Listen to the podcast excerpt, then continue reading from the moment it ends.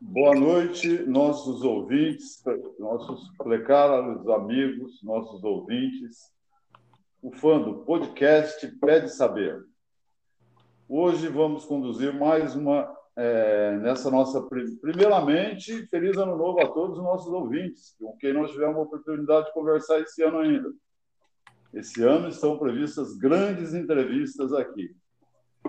Hoje vamos já começar por uma entrevista muito especial com uma pessoa muito querida, uma pessoa que entende de diversos assuntos e todos que vão chamar nossa atenção pela, pela capacidade que ele tem de discernir sobre esses assuntos. Nosso entrevistador é o sempre já conhecido Léo Bittencourt Falsi, que vai dar boa noite aos senhores e em seguida já vai iniciar a entrevista. Boa noite a todos. É, eu também desejo um feliz é, ano novo, né? 2022. E aqui o nosso entrevistador, como Tadeu Brandão Bittencourt já falou, o Eric. Boa noite, Eric. Boa noite, Léo, Leonardo, boa noite, seu Tadeu. É, com muita honra que eu participo, né, que eu aceitei esse convite, fiquei lisonjeado com esse convite que vocês me fizeram. É, nem sei o que eu vou falar aqui para vocês hoje, mas estou muito grato por esse convite. Então, vamos lá. É, a gente ligou hoje, é, a gente fez uma entrevista hoje para falar desse especialista que trabalha na CIMED. E se ele trabalha na CIMED, ele entende das coisas, a gente pode fazer uma entrevista sobre isso. Então, Eric, como é o processo de fazer um remédio na CIMED? Ah, muito interessante, hein, Léo? Essa pergunta é bem complexa, hein? Na verdade, para fazer um remédio é uma. É uma hora, estamos na hora exata da nossa entrevista, né? começando um pouquinho mais cedo. Deixa só ele soar e aí a gente. Então, mas como a gente fala, fazer um remédio é um processo muito complicado, assim, é muito complexo e leva muito tempo, né?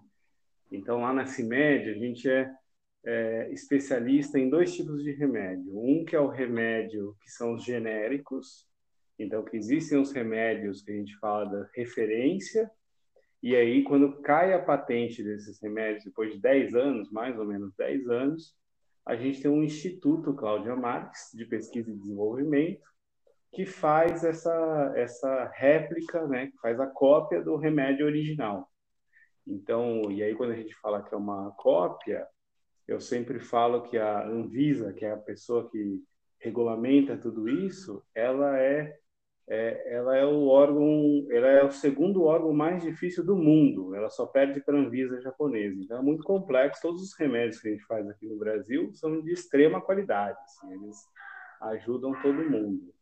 É, então, depois desse, dessa etapa de pesquisa e desenvolvimento, a gente vai para literalmente produção, aí eu faço a minha parte, que é o desenvolvimento das embalagens, desenvolvimento do, plano de comunicação, distribuição, até o remédio ir para a farmácia, né? Mas esse é um processo que hoje leva mais ou menos cinco anos. Antes de trabalhar na CIMED, em qual empresa você trabalhava? Eu trabalhei também muito boa essa pergunta, viu, Léo? Que eu brinco sempre, brinco não, mas eu falo. É, eu trabalhei por 15 anos na Embraer, então eu falo que eu saí de uma empresa que fabricava um produto de 55 milhões de dólares para ir para um fabricante de caixinha de remédio de um real, às vezes até menos, né? E, e, por incrível que pareça, é um produto. É muito mais difícil fazer um remédio até do que um avião, sabia? É, eu tenho muito mais desafios para conseguir fazer um, uma caixinha de remédio do que eu tinha quando eu desenhava aviões. Como você conheceu a CIMED, Como que eu conheci a CIMED? Na verdade, acho que tem uns tem mais de 10 anos que eu conhecia o dono da CIMED, porque ele ia lá na Embraer para comprar um jato executivo. E eu sempre fiquei fazendo projetos para ele. Mas a Embraer nunca teve um avião que conseguisse atender o, o que ele queria, né? as viagens que ele queria fazer e tudo. Mas eu acabei virando muito amigo dele, que é o João Adib. É, ao longo desses anos, a gente criou uma relação de amizade, e aí, de quando, quando esse começou a crescer muito, ele um dia ele me falou, Eric, vem aqui trabalhar comigo, né? Esse médico está precisando remodelar as coisas, acho que agora ela tem, ela está grande o suficiente e ela precisa de um profissional igual você, de design de comunicação. E aí foi que eu fui. Foi uma decisão muito difícil, mas que eu fui para lá. O Eric, é... na Embraer você já trabalhava no mesmo ramo que você trabalha na CIMED? Fazia serviços correlatos? Não, Tadeu, são, eram completamente diferentes. Isso é engraçado, né? Porque na Embraer eu fazia é, o que a gente fala de, de especificação de jatos executivos. Então, eu desenhava a pintura dos jatos executivos e fazia o interior dos jatos executivos. Então, era um, era um design um pouco diferente do que, eu, do, que do meu ramo de atuação hoje. Né? É lógico que ao longo desses anos, desses 15 anos, a Embraer me ensinou muita coisa. Assim. Então, eu aprendi muito sobre branding e sobre mercado de luxo. E qual que foi a visão quando, quando a gente fez essa movimentação? Né?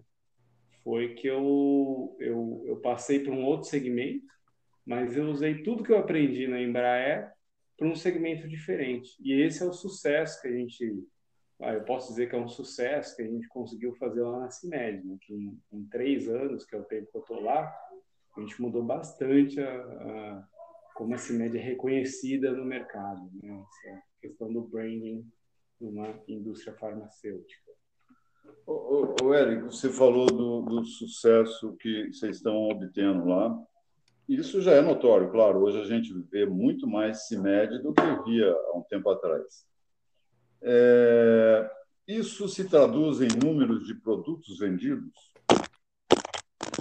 Se traduz, não, claro. Assim, o que eu falo é o seguinte, né? quando a gente fala em design, em tudo isso, isso eu sempre falo para todo, todo estudante, para todo mundo que está começando. Né?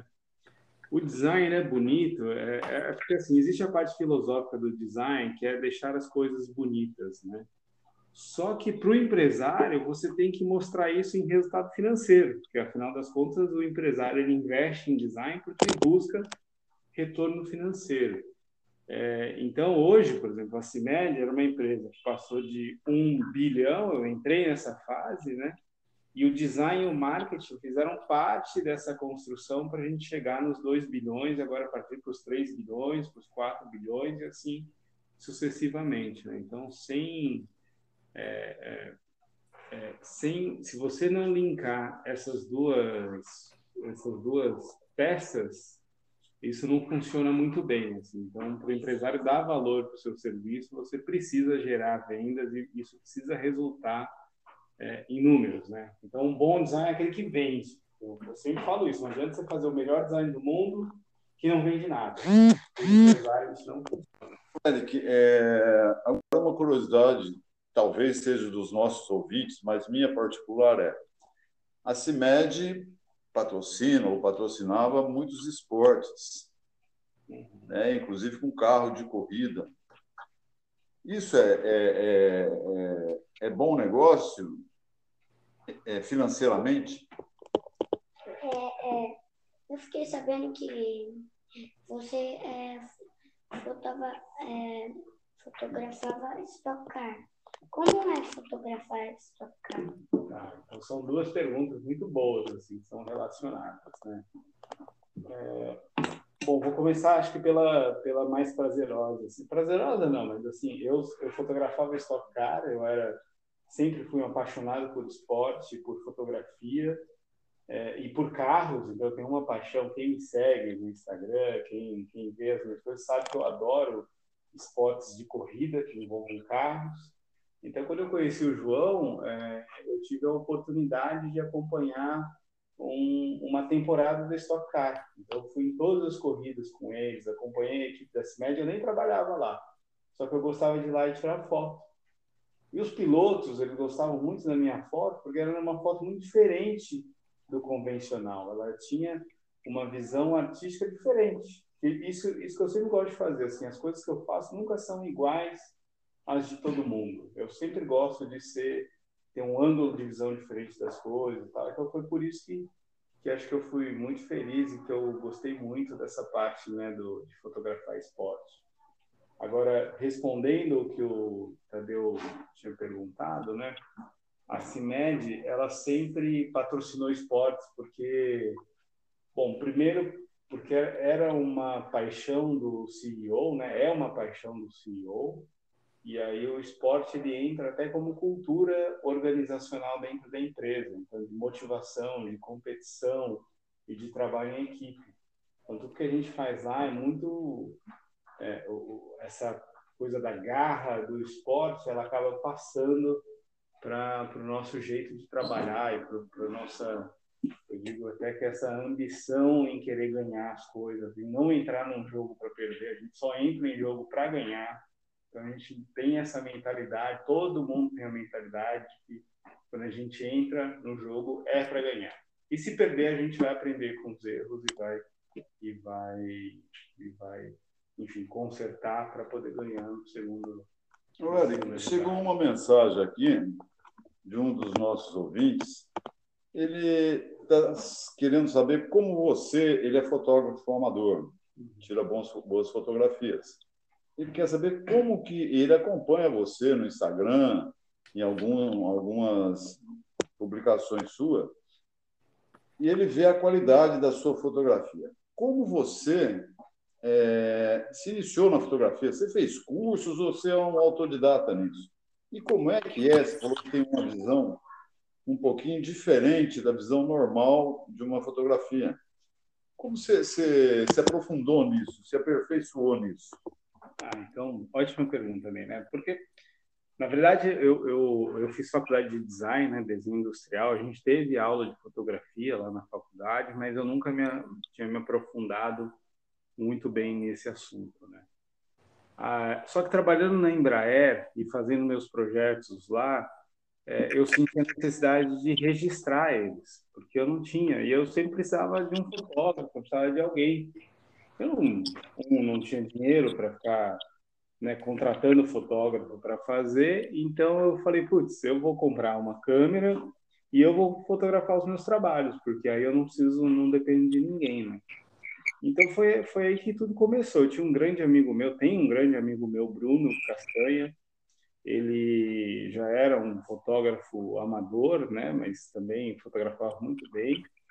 E ele que me deu as primeiras dicas de fotografia e depois foi tudo muito autodidata, né? Foi assim, YouTube, podcasts e vendo o que que os gringos faziam e aí eu ia tentando, treinando, ia fazendo, ia tirando foto, mas foi tudo muito é, muito treino assim para chegar. E hoje, graças a Deus, eu criei um estilo diferente. É, eu falo que ele é único assim, porque ele é um estilo que poucos têm, né? Eu adoro a fotografia noturna.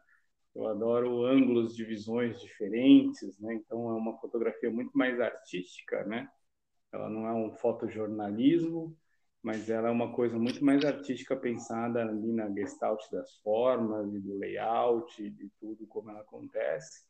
E eu fico feliz assim, porque essa fotografia, por exemplo, é, do meu jeito amador, ela foi capa.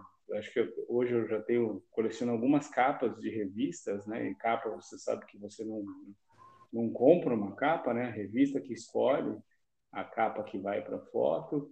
E, a, por exemplo, a Aero Magazine elegeu uma das minhas fotos como uma, uma das mais belas fotos já feitas é, de um avião brasileiro, né, que é o avião da, da Embraer. Então, fico muito feliz com isso.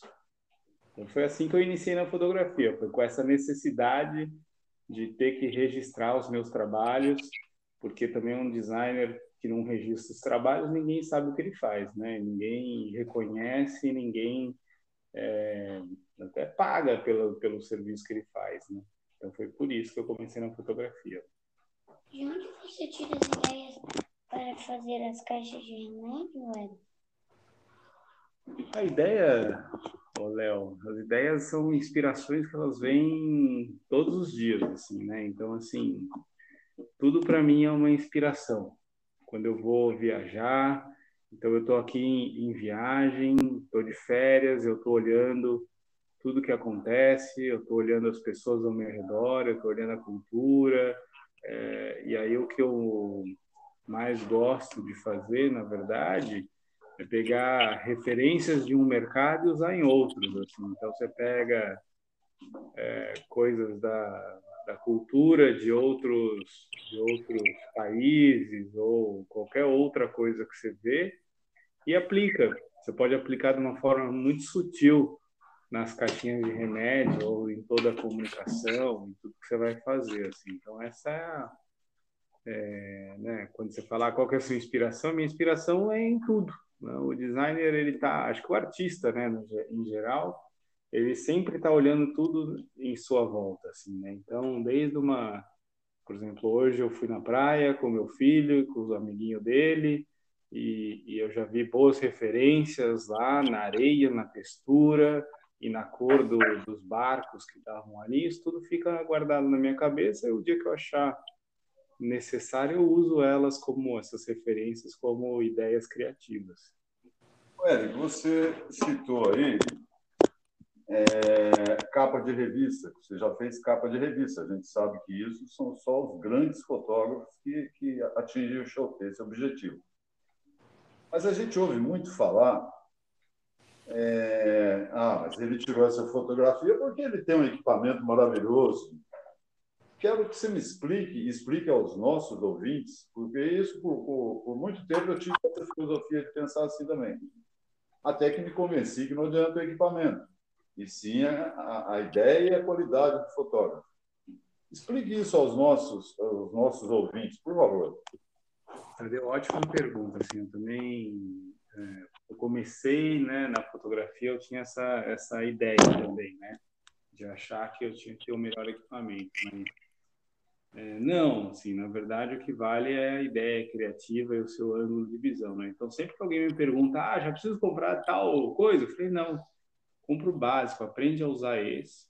A partir do momento que você sentir a necessidade de ter algo melhor, aí você faz o upgrade para um equipamento um pouco melhor. Né? Mas hoje você vê, é, e aí eu não vou discutir qualidade de fotografia, mas assim, hoje você tem excelentes imagens criativas que vêm de um celular.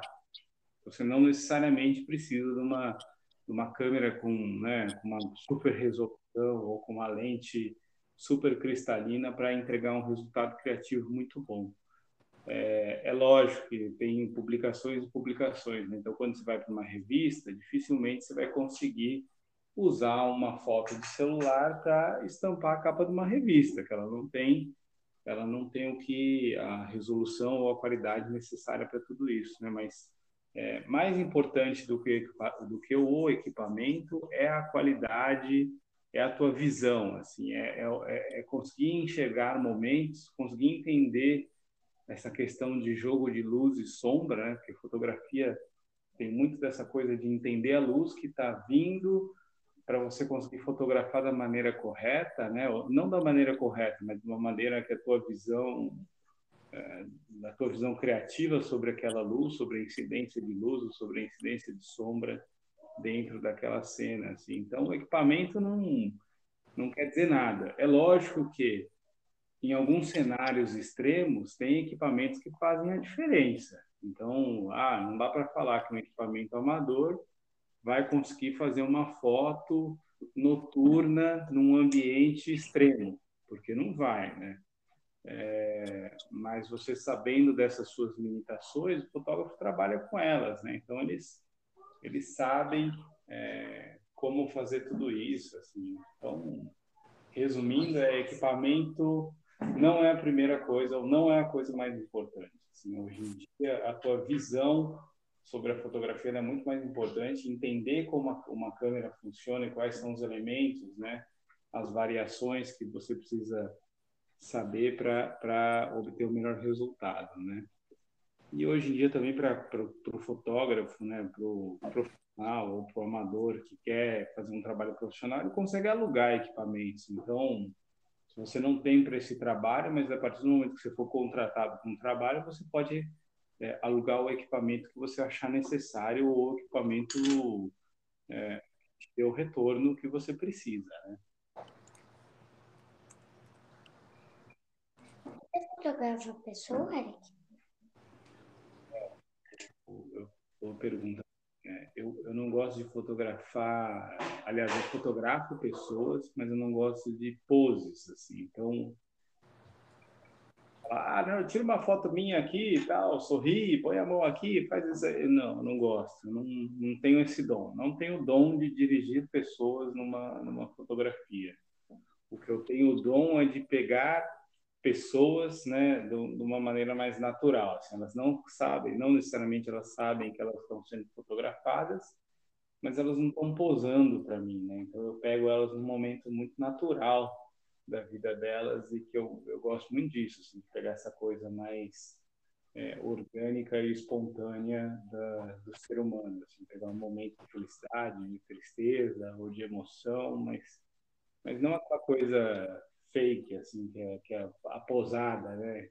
E que tem caras excelentes, tem, tem, tem fotógrafos que são excepcionais em conseguir extrair essa fotografia posada das pessoas, né? Eu não sou esse tipo de fotógrafo. E paisagens, Hélio? Você fotografa?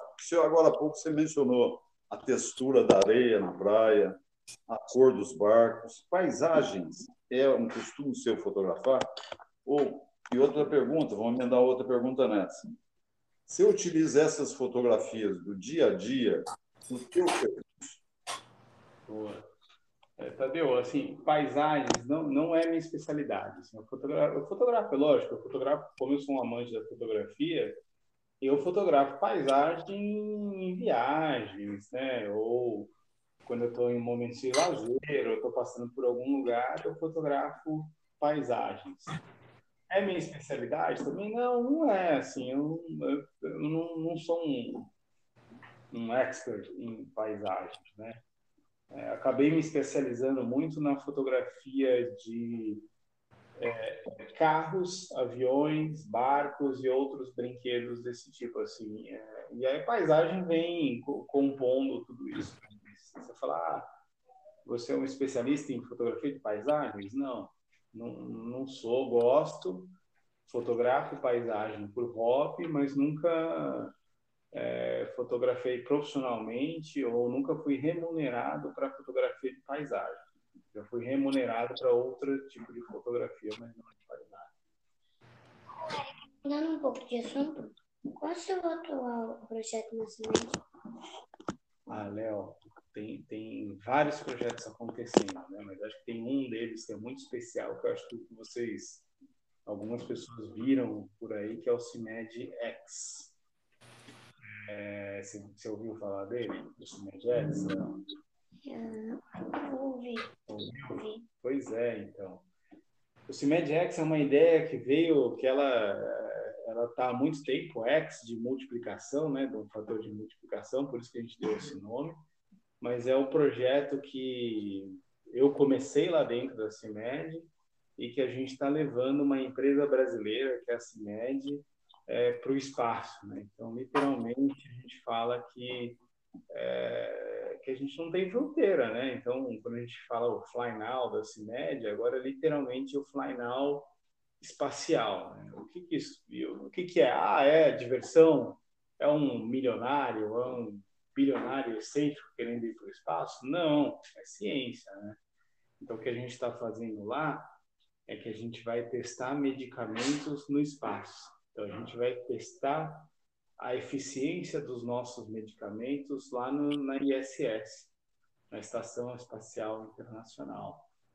É, e, e, o que, que, isso vai ajudar? Isso ajuda todo mundo, né? Ajuda o mundo inteiro, ajuda o Brasil, porque a gente vai ter certeza de medicamentos com muito com testes num ambiente extremo, né, e de extrema qualidade. Então, hoje o CIMEDX é um é o meu maior projeto lá dentro da CIMED.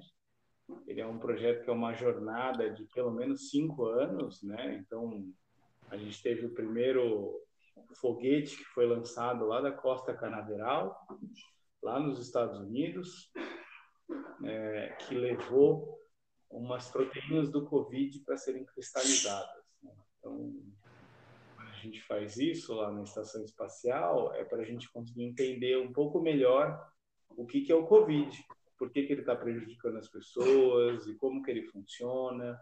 É, não necessariamente a gente vai ter um remédio já agora desenvolvido para ele, mas a gente vai entender como que essa doença está funcionando, como que, como que ela está acontecendo, né? Então esse é o primeiro passo desse projeto que é o CIMEDX.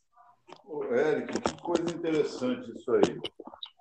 É, eu, eu, vou pedir depois que você detalhe, se possível, melhor para nós esse, esse projeto. Mas é, você falou que é a primeira empresa brasileira. Existem outras empresas de medicamentos fazendo isso ou a CIMED é a primeira no mundo? Existem outras empresas fazendo isso no mundo.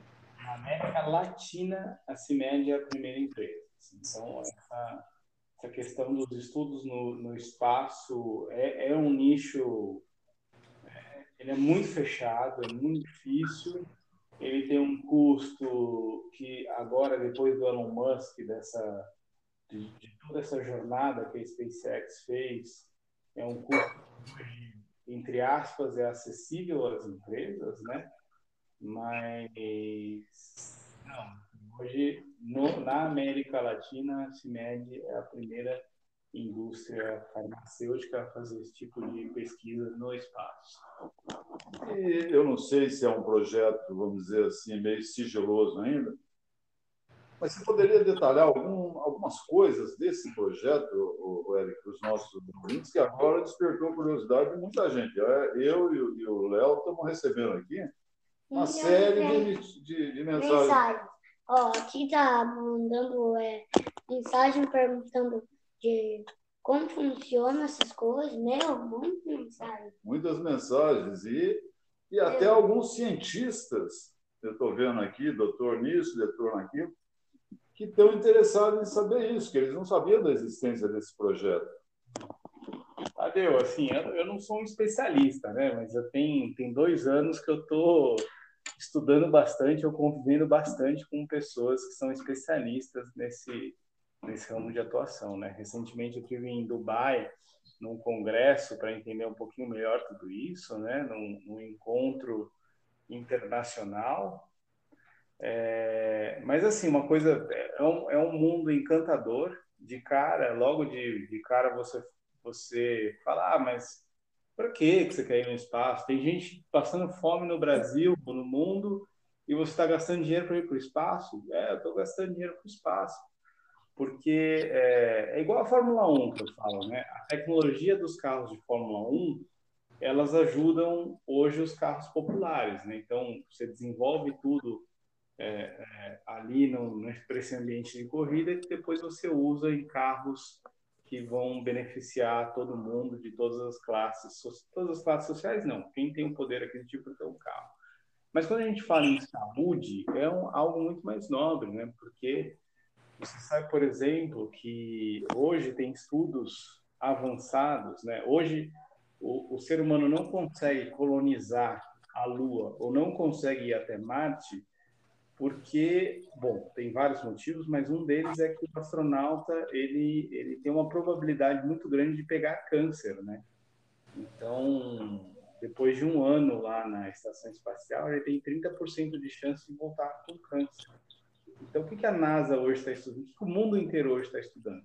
É, são métodos para você combater o câncer. Se você conseguir combater o câncer, é um, é uma, é um remédio, né, um tratamento que vai ajudar toda a população mundial. Então, se a gente não fizer esse tipo de estudo, você nunca vai conseguir combater esse tipo de doença que atinge todo mundo. Né? Acho que aqui todo mundo tem alguém, algum amigo, algum conhecido que já sofreu por esse tipo de, de coisa. Então, o espaço é um ambiente que, que ele te ajuda a, a a estudar ou a entender tudo isso. Aí tem problema ósseos, tem problemas, tem, tem milhares de problemas que você de saúde, relacionados à saúde que você pode entender melhor lá no espaço e usar tudo isso aqui para a Terra. Assim, né? Então, por isso que para mim é um projeto é, muito nobre, tem muita coisa, é um caminho muito longo, é, que tem um ganho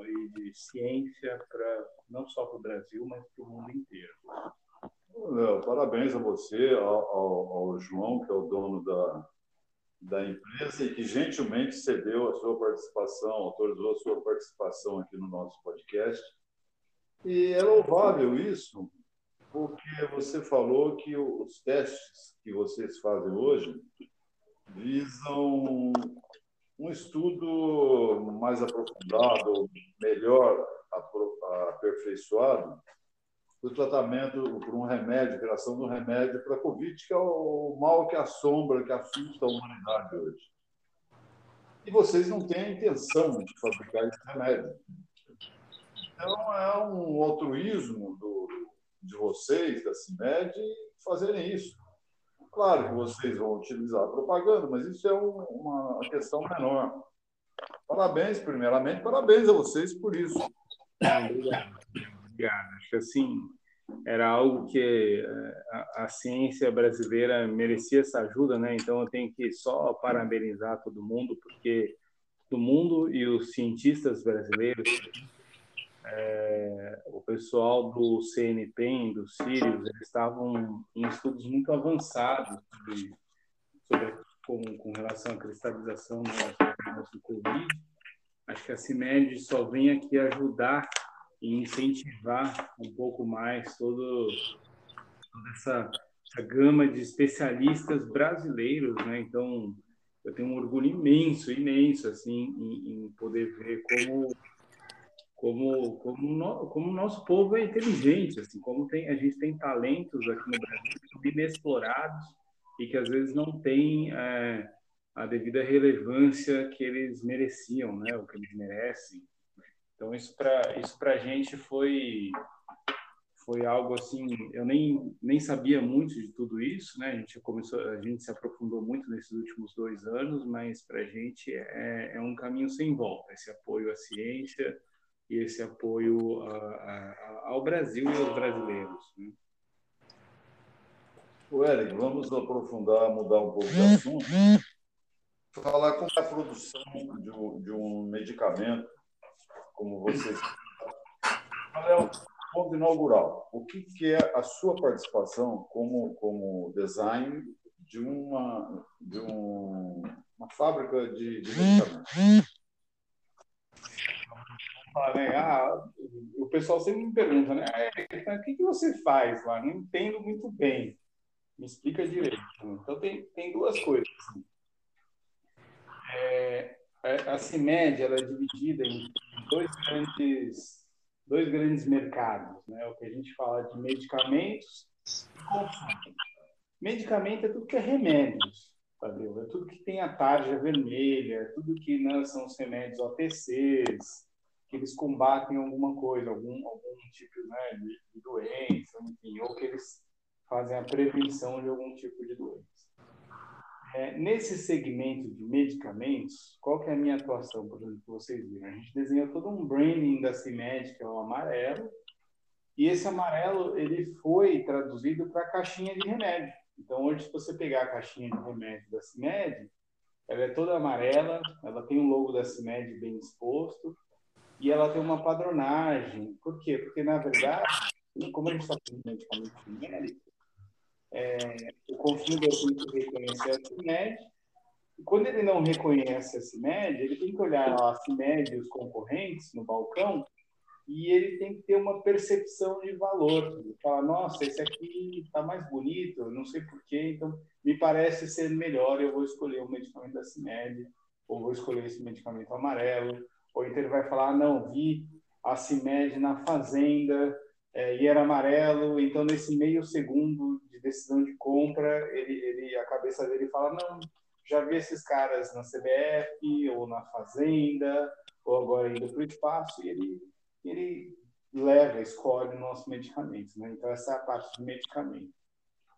Do outro lado, a gente tem 60% da CIMED na, na, nessa parte de consumo. Então, consumo, é, a gente está aqui num público livre, mas a gente tem várias marcas, é, a gente tem lubrificante íntimo, a gente tem sabonete íntimo feminino, a gente tem várias marcas que são líderes de mercado. A gente tem na parte de nutrição uma, a, as, as vitaminas, né, que são a Vitam, e eles são líderes de mercado. Então, para consumo, eu tenho uma liberdade criativa melhor ou maior. Né? Então, eu faço embalagens, a gente pensa em planos de comunicação. É, hoje a gente não vai mais para televisão, mas minha equipe pensa também em toda a parte de, de comunicação digital.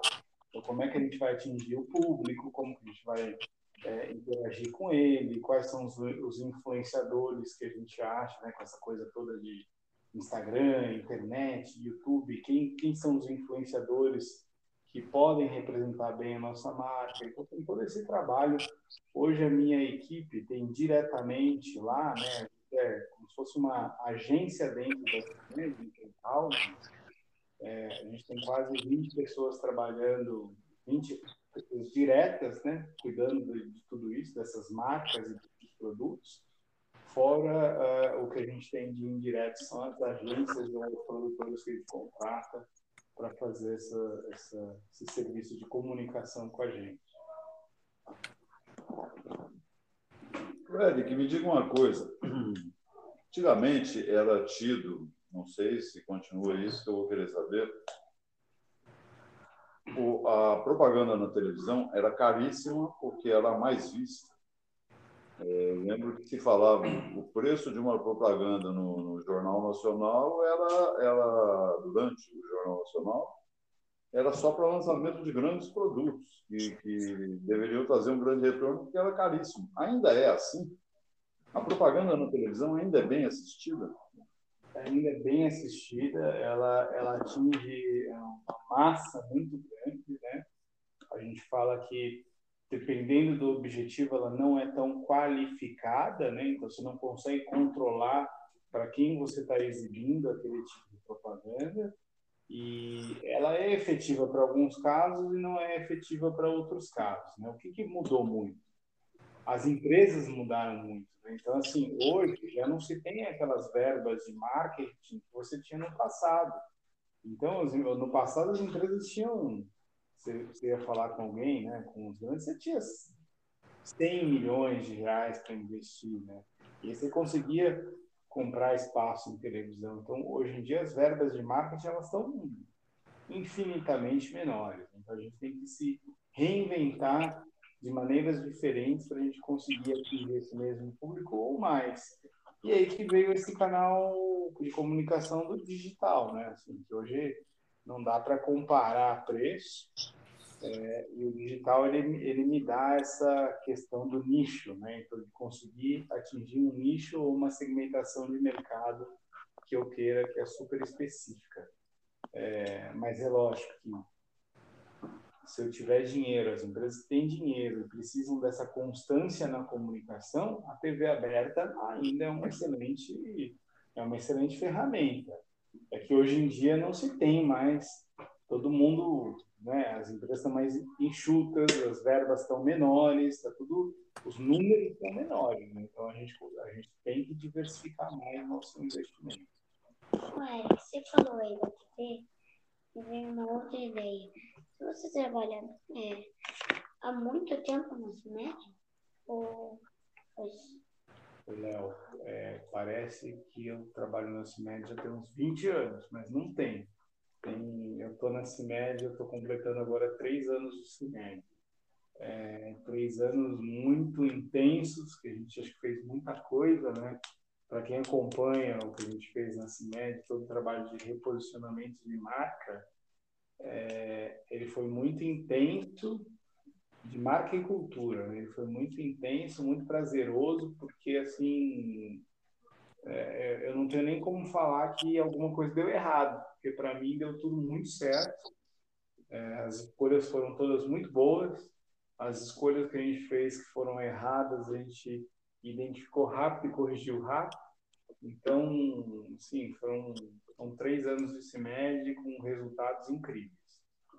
O Eric, esses resultados, aproveitar a pergunta do Léo, esses resultados, é, você diz o resultado para você, pessoalmente, ou para a empresa? É, ou para ambos, claro. Para ambos, Tadeu, para ambos. Assim, e, é, e é, de novo, né, o que eu, e o que eu sempre falo para todo mundo é, da, da, dessa área da comunicação e do design. O é, não só para comunicação e para o design, né? mas assim não existe boa negociação que um lado só ganha, né?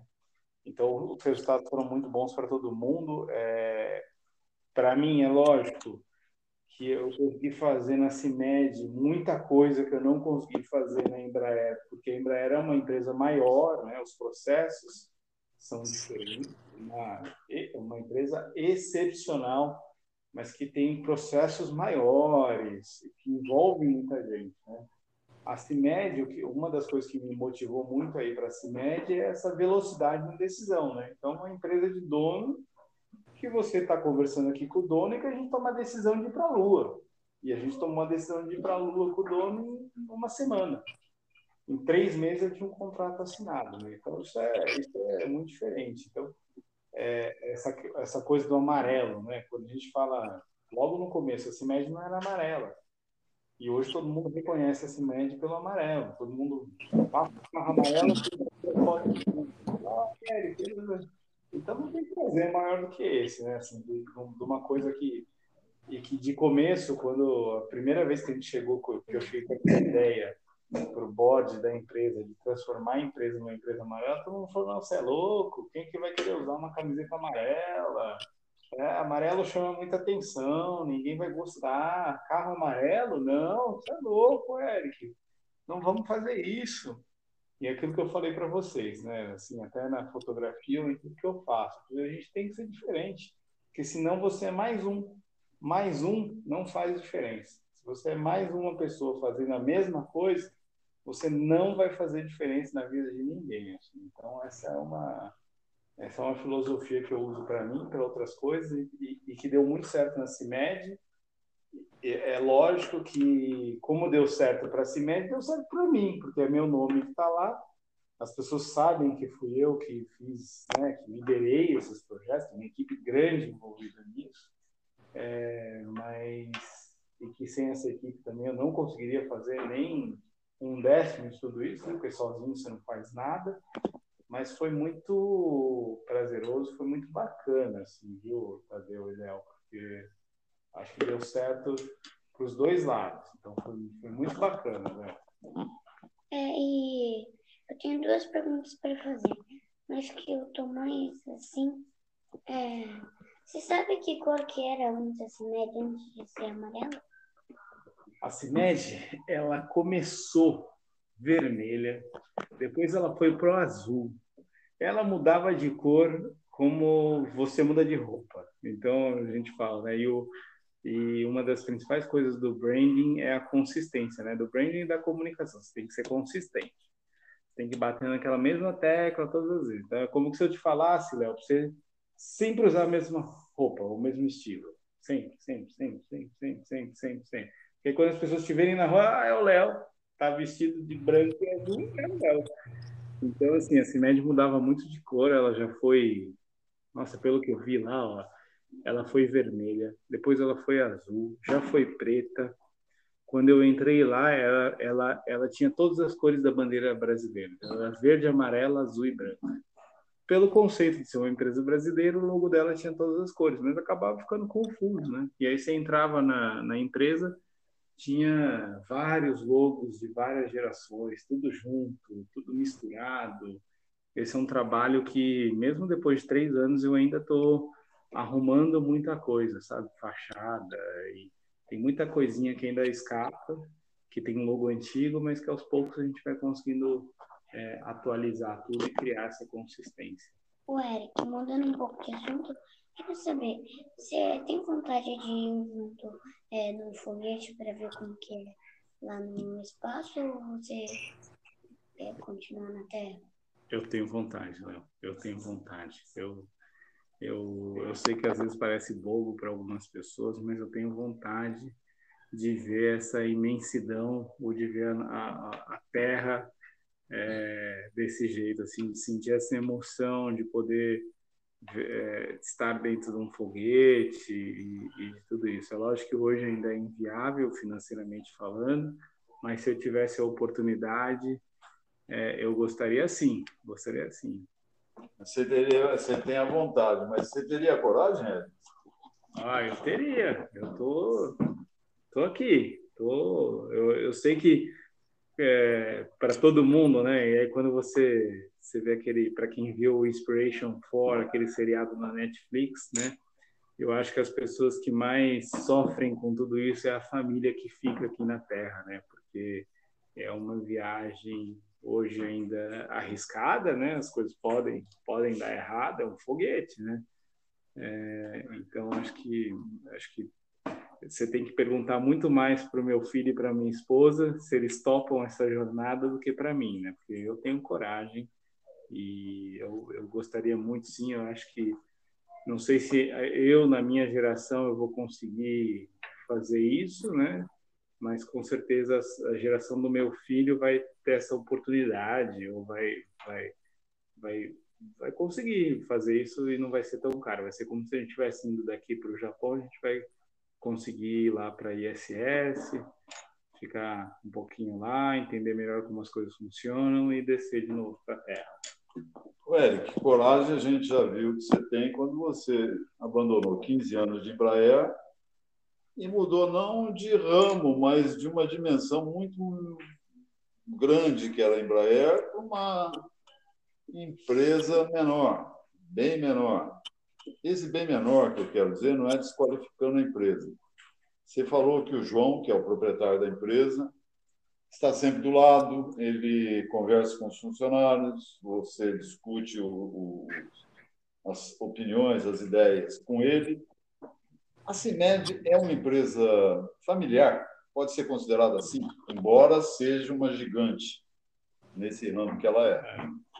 primeiro, são é, é, é, super interessante, né? Porque assim, sim, foi uma mudança brusca, né? Foi uma mudança, acho que foi a, eu não tive muitas mudanças de carreira, mas para mim foi extremamente difícil porque englobava mudança de cidade, mudava é, é filho mudar de escola e eu ir para um segmento de atuação que eu não tinha a mínima ideia de como era, né? Então é, e sim, o primeiro mês eu falei, nossa, será que eu tomei a decisão certa, né? Porque eu estou num lugar aqui que eu que para mim a Embraer estava tudo dominado, eu sabia fazer tudo, eu estava numa zona de conforto, eu atendia os meus clientes, eu já tinha virado referência em pintura de aviões, então estava tudo muito tranquilo, assim, né? É, agora ir para um, um segmento muito é muito dinâmico, né? A CIMED é uma empresa muito dinâmica. Então foi foi essa foi a coisa mais é, foi a maior mudança e que me deu muito medo mesmo, né? E a segunda pergunta, a segunda pergunta não, mas continuando tudo isso, né? É, é uma empresa familiar, sim, muito grande, mas é uma empresa familiar. É, ela está na mão do, do João e da Carla, que são irmãos. Os filhos estão envolvidos no negócio e é por isso que as decisões elas acabam têm os seus pontos positivos e negativos de trabalhar numa empresa familiar, né? Mas uma coisa que me instigou muito e que me motivou muito é essa coisa da, da velocidade da decisão. Então, você consegue é, tomar decisões numa velocidade muito mais rápida do que numa empresa de capital aberto. Né? Então, isso que foi inicialmente o que me instigou muito a, a fazer essa mudança. Eric, obrigado pela resposta.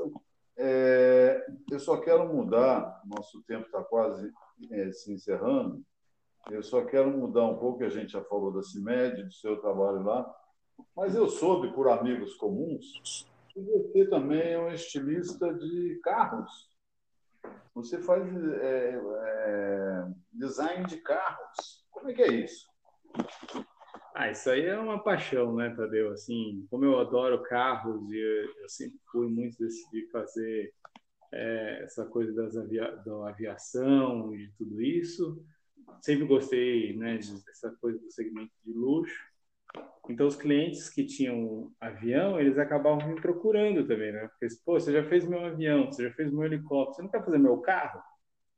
E eu, eu adoro carro. Eu falei, ah, boa, né? Vamos, vamos fazer. Então, sempre que sobra um tempinho, é, ou quando o carro é muito especial, eu pego esses projetos e eu faço essas customizações, né? Então, eu brinco são pequenas customizações, não são não são grandes customizações, mas são customizações que deixam o carro com o meu estilo. Eu acho que é isso que é, que é interessante, que é um estilo, e aí de novo, um estilo diferente do que o mercado está acostumado.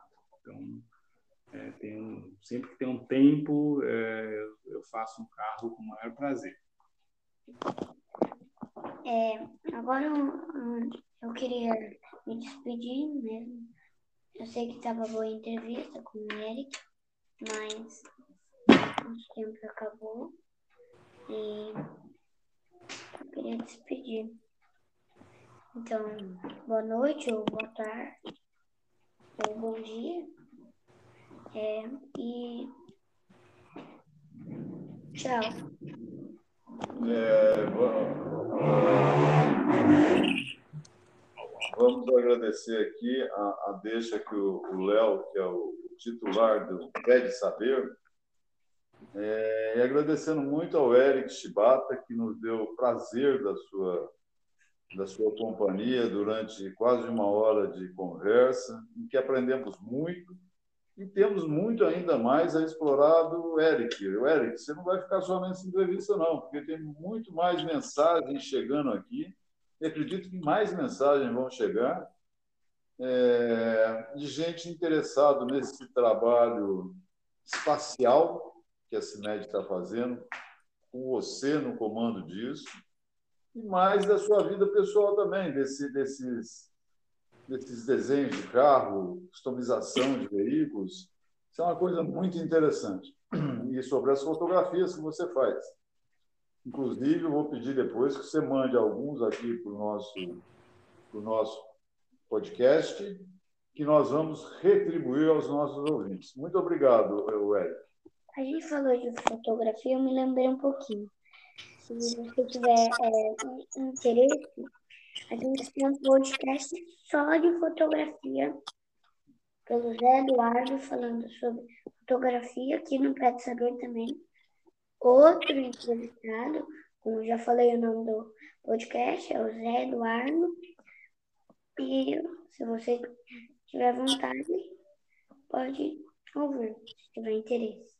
É, os nossos ouvintes também. Quem quiser saber de fotografia, o Zé Eduardo já foi entrevistado aqui tivemos uma pequena pincelada do Eric, do Eric, que nós vamos retornar com ele para falar mais sobre isso também. E agora, antes de nós acabarmos, eu queria me despedir de, do Tadeu, que nos guiou como entrevistado, de todos os ouvintes, né? E principalmente você, que deu essas respostas tão perfeitas ah, não. Obrigado, eu, Léo e Tadeu, né? essa coisa do, do, dia a dia eu acabo não, não parando muito para fazer esse podcast, mas é, foi um convite que eu falei não tinha, era irrecusável, assim, não tinha como eu não atender o pedido dos meus amigos aqui, do Léo e do Tadeu, né? É, então, muito obrigado por tudo. Acho que a gente acabou falando bastante. Acho que tem muita coisa que a gente pode falar, mas obrigado pelo convite. Espero que todo mundo tenha gostado. Obrigado e boa noite. Boa noite. Boa noite. Tchau.